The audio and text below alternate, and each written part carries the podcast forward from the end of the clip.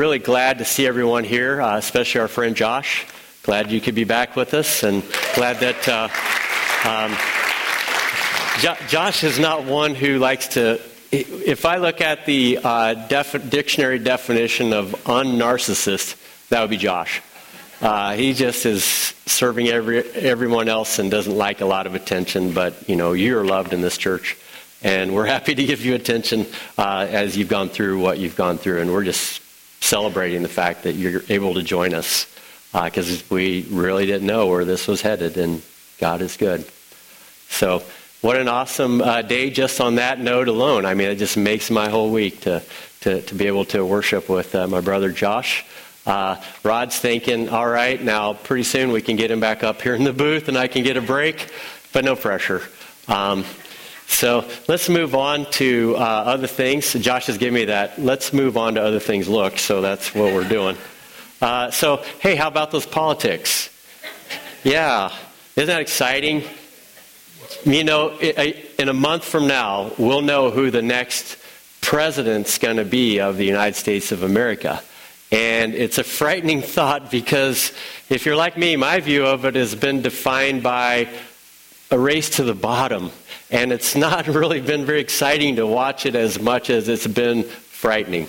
Now, I don't want to offend anybody regarding your politics, but uh, I'll assure you, and if we have any non voting young people in here, uh, there have been better days, uh, and there are leaders who have uh, competency and character uh, that might be better role models. So just keep that in mind that what you see is not the best that we've aspired to become uh, in our 250 some years as uh, a country.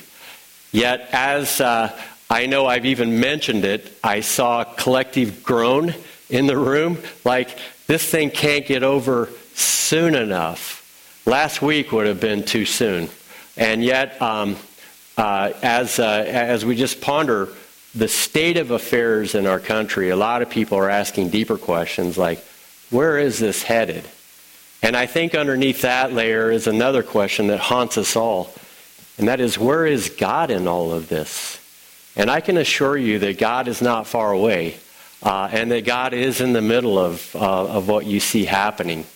And the series that we're doing on Daniel, entitled Thriving in Babylon, I believe is probably uh, one of the best things that we can look at in times like this. As uh, you and I come into this building and we're thinking, there's a lot to be afraid of out there. There are a lot of things that are making me anxious about the future of our country, maybe the future well being of our children and what they'll have to thrive in. But in this room, there is a reality that is uh, presented that, that really overshadows those other things that are in play. And I want to make that reality come alive uh, through this six part sermon uh, that we're doing. Uh, and this is the first part of the sermon today. It's not going to be complete as far as everything that needs to be said uh, today regarding Daniel, but it's going to be an installment over uh, six weeks of a vision that Daniel, I think, presents to people like us who are facing times like this. And I don't know about you, but there are times when I look out the window and I see nothing but um, hopelessness. And yet, if you look on the screen, you'll see an image of Nebuchadnezzar's gate. And Nebuchadnezzar was the king who was responsible for all the chaos that happened to be churning up in Daniel's world. Daniel is a, is a Jewish uh, follower of God from about uh, the 8th century prior to Jesus coming into the world. And he had his hopes and his dreams. He lived a pretty good life. Uh, he was in the upper class. He had access to wealth and education and resources that um, uh, we can't even imagine. And one day, while he was maybe going to the museum or the library or the art gallery or whatever it was, some soldiers came knocking on the door and said, we're, we're taking you with us. And the upheaval in his world is described in the book of Daniel in a way that shows us what happened whenever his world became basically turned upside down through King Nebuchadnezzar and the Babylonian Empire And they're uh, taking into subjection the nation of Israel uh, by dividing the people up and conquering and then taking the best and brightest uh, men who were uh, going to be incorporated into Nebuchadnezzar's um, array of, um, of people to use for his own purposes. And all of the females within uh, the country that he was hauling off into exile that were beautiful and worthy of his harem, they were also being brought to, uh, to be prepared for that role for the rest of their lives. And for 70 years, uh, it, it was true. And Daniel writes about those 70 years, and he begins what he has to say about that experience in a way that I think helps us to understand where God is in the times that we live right now. Let me just say out of the gate I believe that the, the creator that we worship is bigger than that that he has created. And that would be us and everything in all of creation. So, for starters, God is bigger than all of it. But the question we have to wrestle with personally is where is God in my world in these times? And as we take a peek at Daniel, maybe we can go from scarcity and fear to thriving and hopefulness. And we can see somebody who has sound character that can be an example for us in a world of just characters and so, hopefully, as uh, we turn to that uh, first page of the book of Daniel and we look at the first four verses, we can see how he describes the situation. And you can follow along with me if you like. Uh, it's in the Old Testament if you want to look in your Bible in the pew or you brought your own. Here we read uh, In the third year of the reign of Jehoiakim, king of Judah, Nebuchadnezzar, king of Babylon, came to Jerusalem and besieged it. And the Lord gave Jehoiakim, king of Judah, into his hand with some of the vessels of the house of God. And he brought them to the land of Shinar, to the house of his God, and placed the vessels in the treasury of his God. Then the king commanded Ashpenaz, his chief eunuch, to bring some of the people of Israel, both of the royal family and of nobility, used without blemish, of good appearance, and skillful in wisdom, endowed with knowledge, understanding, learning, and competent to stand in the king's palace, and to teach them the literature and language of the Chaldeans. So essentially, he's saying, I want the best and brightest. The rest of them, well, they can fend for themselves but just let it be known that if they step out of line, they're dead. If you watched the series The Bible a few years ago that came out, it was installed over a period of about eight weeks, and it went through different Bible stories. And one of the scenes in that um, in, in, in, that docudrama was of a king being hauled away from his, um, his, his, his, domain, uh, from his city, in chains with his eyes gouged out and he was utterly humiliated. And that was the king that was mentioned here, Jehoiakim. And Daniel happens to be one of those young men that's hauled off. Now, for us, uh, it's a 29 century old story, which that's a long time. And some of the stuff that we read in that um, in those verses may not mean a lot to, to some of you. But the thing that rings true then as it rings true, I believe, now, is that when the Lord is behind everything, or it changes everything. When the Lord is behind everything, it changes everything. If you got up this morning and said, whatever's happening in the world, the Lord is somehow behind it. And if you did, maybe you're confused about how He's allowing this or how He's making this scenario that seems to be a slow moving train wreck happen both in our country and globally. Is the Lord causing that? And I would say no, but God is allowing it. And in the midst of God's sovereignty over the events and affairs of humanity are people like you and I who have individual free will to make decisions within our own microcosm of that larger world. And you and I have to make a choice every day. Are we going to be hopeful? Are we going to be despairing?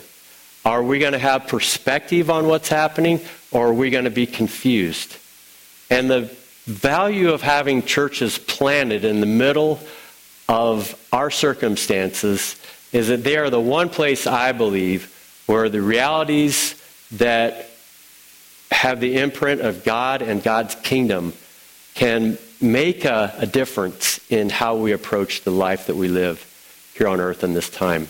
Because we stand for the truth that you see on the screen that God is behind everything and God is in control. And in our story, if, um, if you look at those verses that we just read, uh, in them are contained the, uh, the words, and God allowed this to happen. Both the king to be taken off and the spoils that were in the temple to be carted to the temple of the victorious king Nebuchadnezzar.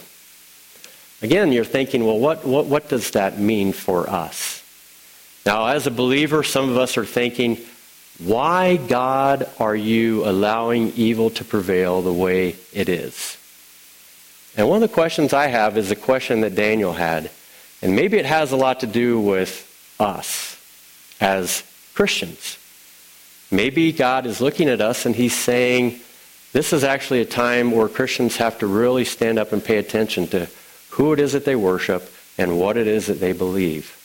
And it's a sorting that God has done over time where he's defining what's important and what's not important. And for Israel, it kind of went like this they were on a, a, a, a trajectory, to use a, maybe not use the best word, of being with him forever.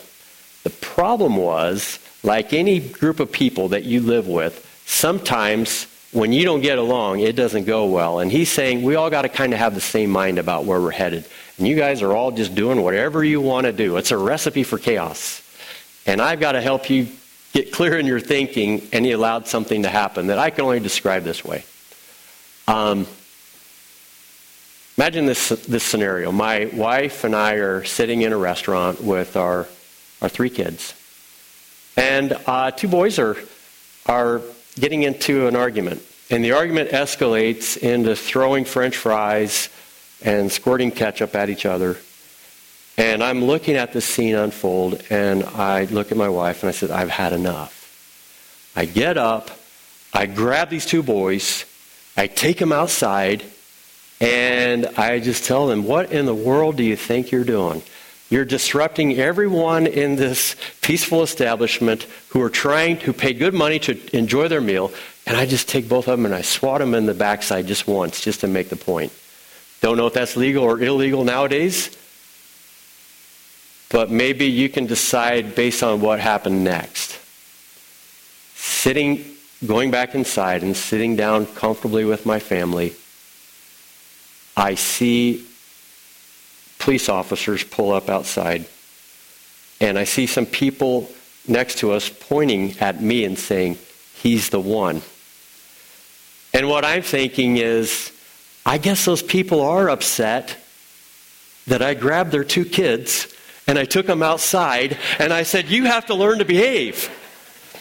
Now, I've been involved in shenanigans in my lifetime, but that actually is not a true story. I just made that up. And the reason I made it up is who in their right mind disciplines other people's children?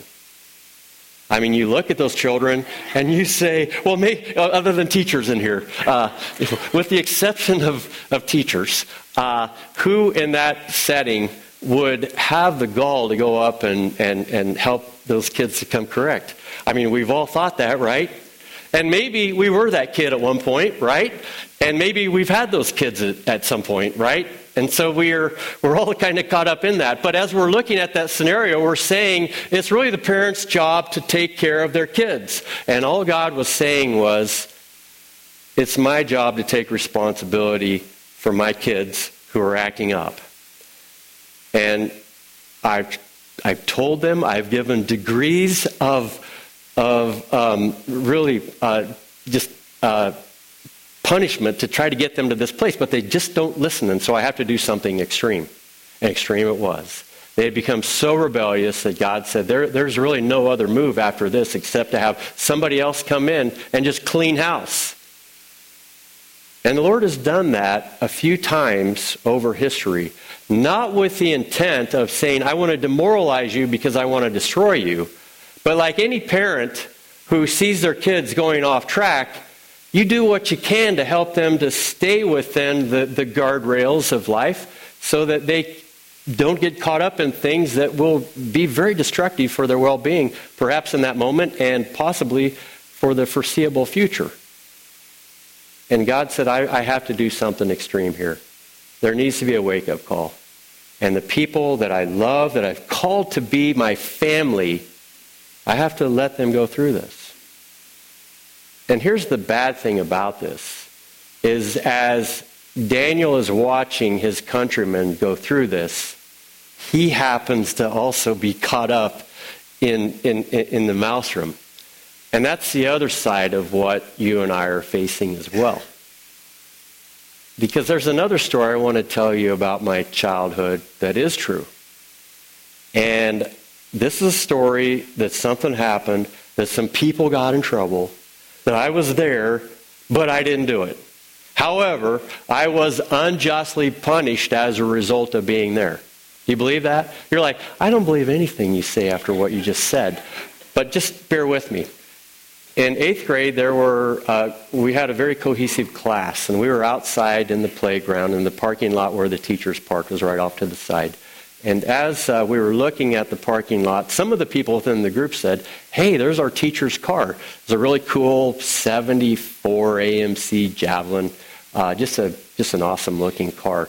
And some of the people in the group said, How about if we go over and push Mr. Penrod's car over to uh, the back of the building where he can't see it? And of course, I'm not pushing. I'm not steering. I'm not, I'm not even involved. I'm just sort of alongside as a. am um, recording this for historical purposes. I'm, I'm an innocent, objective bystander. And unfortunately, Mr. Penrod happened to be looking out the window about that time, and he came running out. And he just decreed an en masse, the entire class, detention for a week. And some of us are looking at each other like, hey, we're just watching. We're not saying, yes, do that. We're trying to make sure your car's safe. Well, I don't know what my junior high mind was thinking, but I can assure you, because we were all sort of in a group, he said, I'm not sure how to differentiate who's guilty of what, so you all get it. And God is telling the Israelites, there are some of you who have been faithful, true believers. And I want to assure you that unfortunately, because we're all socially connected in ways that you can't just extract people, I've got to also allow you to go through this. But I want to give you this, um, this awareness about your life in that mess. And that is, I'm with you. And I'll see you through it. And you just have to fast forward a little bit to a scene from Daniel a little bit later on in chapter 3. Three guys in a fiery furnace. They don't even get a hint of smoke on their skin. They're unscathed. And in that fiery furnace is a third person who looks almost like a God. Probably Jesus. And it's just a future reminder of what we're looking at in this passage of God's faithful presence for those who have been faithful in keeping him close. Daniel, as he's going into this, has this attitude. When the Lord is behind everything, it changes everything. And we see that he did not whine, he didn't complain, he didn't carry on, he didn't say, Why me? He just said, God, I know you well enough to know that you're up to something, and you're going to make this work together for good in some way. And you need me to be involved in this process in a way that represents you in the best way possible through this mess. And Daniel and three other um, men that were described in that group of people that were carted off to be uh, involved in, in, in, in that upper echelon circle, those four people said, we're going to be close to God through this, and He's going to be close to us. And when this is over, everybody's going to look at us from the king all the way down to the lowest person, and they're going to say, Wow, their God is awesome. Their God is great. their God can do things that our God could never do. And if you read the end of the book, you see that whole strata of humanity in Babylon pointing their fingers at these four and just shaking their heads saying, their God is awesome. Now, in what you and I are going through, some of us are saying, I'm a little nervous about this, Lord. I'm a little fearful about what's happening. It's really coming unraveled. The, the, the rivets are busting out. And others are saying, God's in control. And you're probably like me, somewhere in between those two extremes of fear and faith. And I want to just assure you, as even I help myself along through this, that God has our backs. We may have a difficult time of it, but He'll see us through it. And this series, this, this, this message that is going to be unfolding in, in all these different parts, is a way of calibrating your vision for the times that we live in. And I hope that as, uh, as, as you can come every Sunday, and if not, we have it on, on our website, uh, that you can track with this set of messages so that your faith and your assurance and your confidence in who God is can continue to just grow to a degree that you're unfazed by what you see on the news every time you turn it on. And if you do turn it on, and there's some way that you can play a role in whatever circumstances might relate to your world, that you say, God, how do you want to use me here? Because if you're behind everything, then it'll change everything. Now, just another, another couple of thoughts on this, and then we're, then we're basically done here today. And that is, alongside Daniel was another prophet, and his name was Habakkuk. And Habakkuk's like probably you and I. He's surveying the situation. He's finding it very hard to wrap his mind around the fact that these things, these things are happening to God's people. And as he's starting to feel intense doubt and even anger at God, we read these, ver- these words in the first chapter of uh, the prophet Habakkuk. Uh, he said in verse 3 to God, Your eyes are too pure to look on evil. You can't tolerate wrongdoing. Why then do you tolerate the treacherous? Why are you silent while the wicked swallow up those more righteous than themselves? Speaking about his fellow countrymen who had been, you know, keepers of the law and had had the temple in the in the middle of their community. And he's saying, look at us and look at them.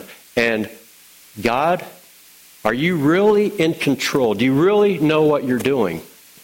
And God said, Maybe a little story like I just told you about the restaurant. I've got to start with my own kids. And I wonder about that because right now there are a couple of people who look carefully at trends in churches in the United States. And one thing that they're saying is churches are declining. People are becoming less and less interested in being a part of church. And I wonder is it because people are becoming less and less interested? or if God's not doing a little bit of sorting things out as to who's really clinging to Him and who is basically saying, Yeah, I believe in God, but He's not really that meaningful on, my, on a day to day basis. And one of these church um, analysts, I guess, has looked at a typical congregation like ours and said there are essentially three types of, of people that, that will attend. One is a cultural Christian who says, I believe in God. It's a Christian country. I don't have any doubt about the resurrection or Easter. And a lot of those people are being overwhelmed with waves of things that um, are just carrying them farther and farther away from God. And they may be caught up in fear. They may be caught up in, in, in, in, in a variety of vices. Uh, things that capture their imagination in such a way that they dedicate all their time and energy to it. And as they're doing that, that view of God is just sort of slipping away. But as God slips away, they're finding they're more anxious, they're more worried, they're more fearful. They're looking at the news every every minute, wondering, is she going to get it? Is he going to get it? If they get, who gets it? And when they do, what's that mean? And God's saying, those people with those forces are probably not going to be seen in church very much, if at all. And then there's another group that, the, that he describes as people that are the congregational Christian. A congregational Christian is someone who says, go to church because, you know, it's the right thing to do. I go to church sometimes. I'm not there all the time. But it seems like, uh, you know, our family's been doing it for generations, and going to church is just what we've always done. And it's the, the habit and the routine and the idea that it's, it's my duty to go. But what these observers are saying is things are so rocky out there that that's not enough. That's not sustaining them. And they're also being overrun with these waves of influences that are pulling them farther and farther away from church and from God. And as they're looking at these churches, they're saying basically it's kind of a refining process. And those who remain are the ones who get up every day and say, God, I'm trusting you today to be with me through all of this. And maybe even saying each day, Lord, help me to grow a little bit more. Help me through what I'm going through. And they're just leaning constantly on the Lord. Like me, a lot of times you don't really know what's going on. You don't have an answer for what's going on. But you've built up enough of a foundation in your faith that when those forces start to overtake you, you know where to run to. And you know that God is really the only safe harbor in all of this. And some of us are in church today because that's how we feel very strongly. Some of us get up every morning and we say, Lord, help me to love you with all my heart and soul and mind and strength. And whatever people you put into my world, help me to love them as I love myself. And though I don't do that perfectly, and, and maybe you don't feel like you do either, that becomes our mantra. And it becomes the way that we can face what's happening, well, like Daniel, because every day he woke up. There's an evil king. He's got me really right here where he wants me, but God is in control. There's an evil king that does very strange, bizarre things, like have dreams and then tell his counselors, I had a dream last night. It was a horrible dream, and I want you to tell me what it meant, only I'm not going to tell you what I dreamed. And if you don't tell me the answer, I'm going to kill you. Well, imagine working for that kind of a boss every day. Well, honey, it's time to go to work. Hope you have a good day. Hope my boss doesn't kill me. And that's what Daniel had to face every day. And the boss said, I hate your name. We're going to call you Belshazzar. And Daniel's like, all right, whatever. Because Bel is another name for Marduk, who likes you to bring your family to church with you so that your wives can be abused and your children can be lit up as sacrifices. It would be like somebody saying, Your name was Christian, but now it's Satan's demons. Go to work every day, look at your paycheck, fill out to the order of Satan's demon. And Daniel had that name, and he's like, This would be really hard, Lord, if I didn't have a rock solid confidence that you were in the game, that you were behind it all. And you had something in mind in this whole process. I don't know what it is, but I do know this. You're trustworthy, so I trust you. And some of us in this room have sort of settled that in our mind. And we've got peace in circumstances like this because we don't know where it's headed. And it may get much worse. But we go to bed at night and we just fall asleep. Because whatever it is, God is faithful. He'll provide our daily bread. He'll provide a community for us to share our woes with. And He'll give us strength along the way. And there's nothing that we want to do more than make that circle smaller and smaller and smaller and keep evil people out. No, that's not what we want to do, is it, Chris? We want to include as many people as we can in this journey because we think it's a journey that is worth walking. You see the great adventure out there? I don't know if you saw that when you walked in. We have glass doors on both ends, and it almost depicts a never ending, infinite adventure. And God's saying, I want you guys to be a part of this adventure with me. And like any adventure, it has its highs and lows. But like every adventure where we are promised at the end that we will land where we need to end, we go through whatever those peaks are and those valleys are with a confidence that is not of this world.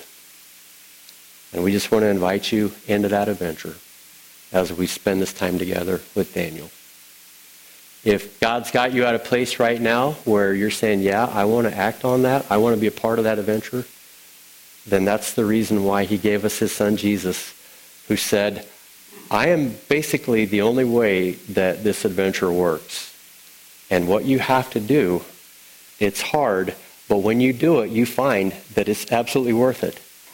And that is, you have to surrender your very being to me.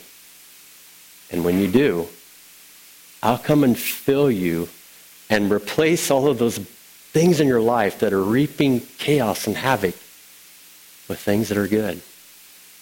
And I'm only telling you this because I'm one of those people that he did it too. And there's nothing like it. We invite you to just come alongside with us. And it just basically begins by inviting him into your life. And then we share that life in him together.